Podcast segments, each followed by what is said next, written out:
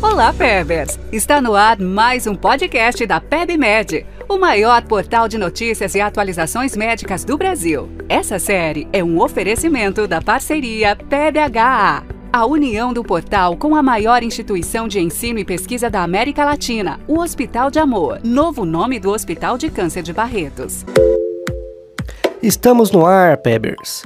Aqui quem fala é Marcelo Gobo, médico de família e comunidade, editor médico do portal e curador da parceria PBHA, a união entre o maior portal de notícias e atualizações médicas do Brasil e o Hospital de Amor Barretos, maior instituição de ensino e pesquisa da América Latina. No tema de hoje, a gente vai falar sobre reinfecção e coronavírus. Você sabe qual é a taxa de reinfecção do SARS-CoV-2, o novo coronavírus. Esse tema é um tema de bastante importância para você que está aí na linha de frente, para você que orienta pessoas, você que é profissional de saúde, que vem até nós em busca de atualizações. Esse é o nosso compromisso com você. Então, se você veio do futuro e ainda está meio perdido por aqui, se inscreve no nosso canal, ativa as notificações para você poder receber mais conteúdos como esse, compartilha né? Se você não gostar desse vídeo, você depois dá um dislike, mas já deixa o seu é, gostei aqui com a gente. Se você está nos escutando no rádio, é, pelo, pela plataforma de streaming, é, no carro, já favorita aí para você voltar a receber notificações quando a gente for liberando conteúdo para você. E se você está aí no plantão, já pega seu café e sente-se aqui conosco para poder discutir esse tema tão importante. Então, lá na Dinamarca, um, o sistema de saúde é, tem um, um, teve um controle durante a pandemia muito intenso em fazendo uma, um investimento em testagens na população muito grande. Então, um grupo de pesquisadores é, visitou os registros dinamarqueses de saúde para poder entender qual era a taxa de infectividade do vírus e depois revisitou ao longo do tempo as pessoas que participaram desse primeiro estudo para poder entender quantos deles iriam se reinfectar se houvesse reinfecção. Por que isso é importante? Você já deve imaginar que a grande importância disso, a grande relevância disso é responder uma pergunta que mobilizou o mundo nos últimos tempos. A gente vai perdurar a pandemia por quanto tempo? Qual que é a chance de a gente se reinfectar?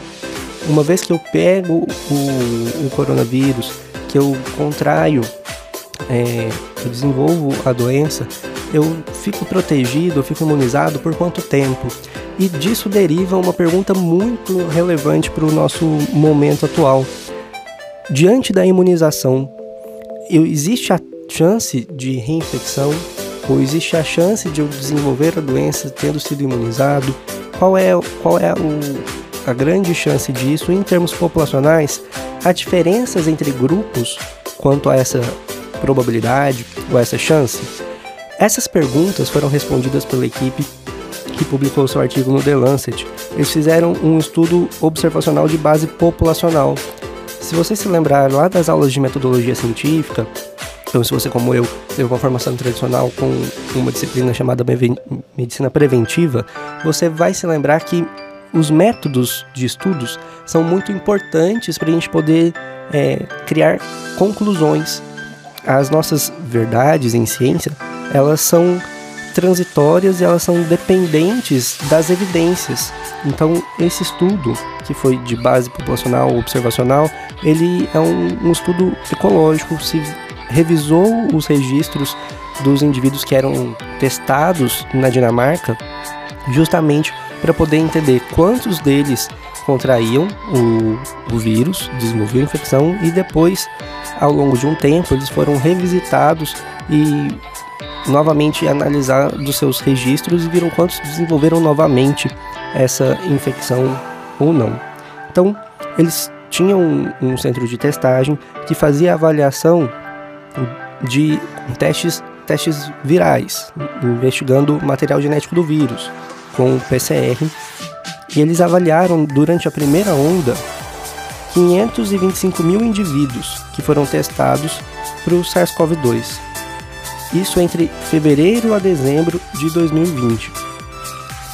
Lá na primeira onda, que durou entre março e maio, a gente está falando do hemisfério norte, então nos meses de março a maio de 2020, daquele total de indivíduos testados, os, dos 525 mil, eles tiveram algumas perdas da população ao longo do, do estudo, né? alguns indivíduos que não entraram para a análise final, eles tiveram um total de 533.381 indivíduos testados que foram incluídos no estudo.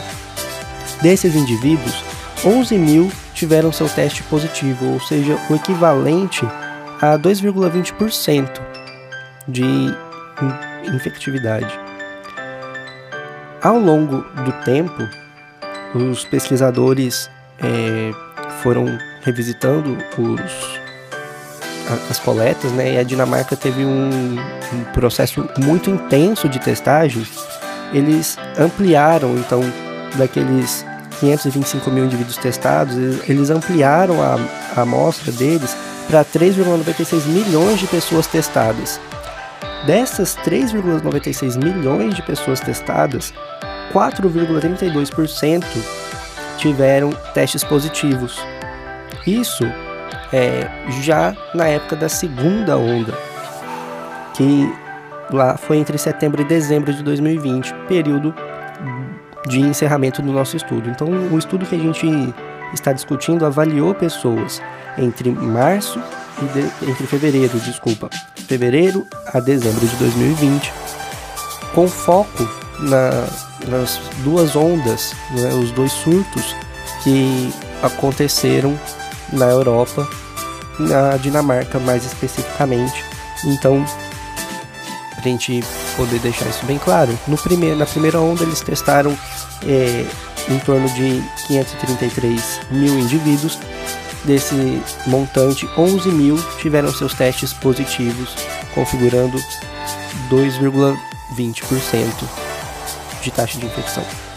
Na segunda onda, o país ampliou a, a estrutura de testagem, eles estavam fazendo testes virais, então buscando o DNA do vírus, fazendo PCR, e eles chegaram a, a, um, a um valor de 3.096, de 3 milhões, desculpa, 960 mil é, pessoas testadas. E dessas pessoas testadas, a gente teve um, um total de indivíduos 4,32% positivos. E aí, o que, que, eles fizeram? Eles foram ver desses que eram positivos, quantos já tinham sido é, testados lá na primeira onda. Quanto desses indivíduos lá atrás é, já haviam tido Covid. Então, eles chegaram à seguinte conclusão: 0,7%, então menos de 1%, 0,7% testaram positivo novamente. Então, esse total de indivíduos tiveram infecção, tiveram a, a Covid lá em, entre março e maio de 2020 e tiveram novamente entre setembro e dezembro de 2020. Época que a gente ainda não tinha vacina, não tinha imunizantes, então a gente está falando apenas da imunidade natural, desenvolvida pelo indivíduo sem nenhum estímulo para o sistema imune, além da infecção natural pelo, pelo Covid, pelo novo coronavírus, desculpa. E aí, a gente, desses indivíduos que foram testados negativos lá na primeira onda, então aqueles 11 mil é, indivíduos tinham sido testados positivos, o que tinha sobrado desses, desse total de 533 mil indivíduos foram tiveram seus testes negativos positivados nesse, nessa segunda onda, o que deu um total de 3,3% dos negativos que passaram a testar positivo. Quando a gente passa para análises independentes, para poder entender melhor essa taxa de reinfecção, o que os pesquisadores encontraram foi que 8 a cada 100 mil pessoas tinham reinfecção. E a, a taxa disso, é, eles avaliaram essa, essa taxa de reinfecção por subgrupos etários. Então, para maiores de 65 anos, a, a conta que eles fizeram foi de 8 indivíduos para cada 100 mil indivíduos é, por dia na semana epidemiológica entre pessoas maiores de 65 anos.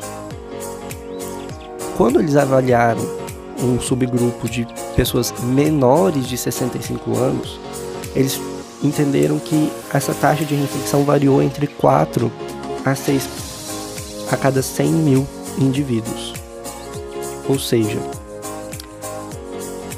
é o dobro. Você, em, em indivíduos que têm mais de 65 anos, você tem o dobro de chance de indivíduos jovens de, é, de chances de se reinfectar, o que deu um risco relativo de 0,19 com 95% de intervalo de confiança. Então, as conclusões mais relevantes desse estudo, elas nos apontam para algo que é alarmante aqui no nosso meio. É, o Brasil é um país em que as pessoas estão envelhecendo.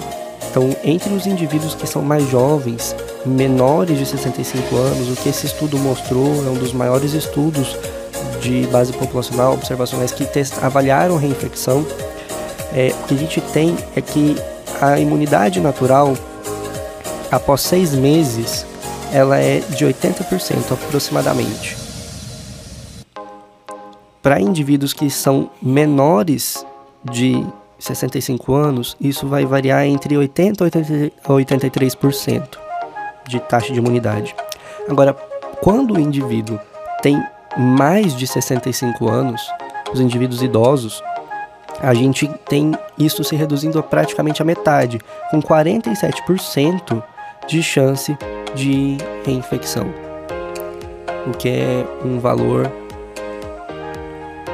alto. Né? Então a gente precisa proteger os nossos idosos.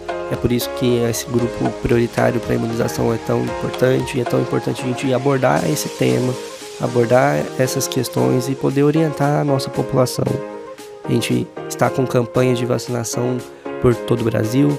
O, os idosos são um grupo prioritário para esse momento de vacinação e a gente às vezes se depara com alguns receios, com dúvidas quanto à necessidade ou não de imunização. E aqui a gente tem um estudo que nos mostra é, essa taxa de imunidade natural em 47% para indivíduos acima de 65 anos, ou seja, o risco é alto de reinfecção para pessoas acima dessa faixa etária. É o grupo que tem uma maior chance de complicações.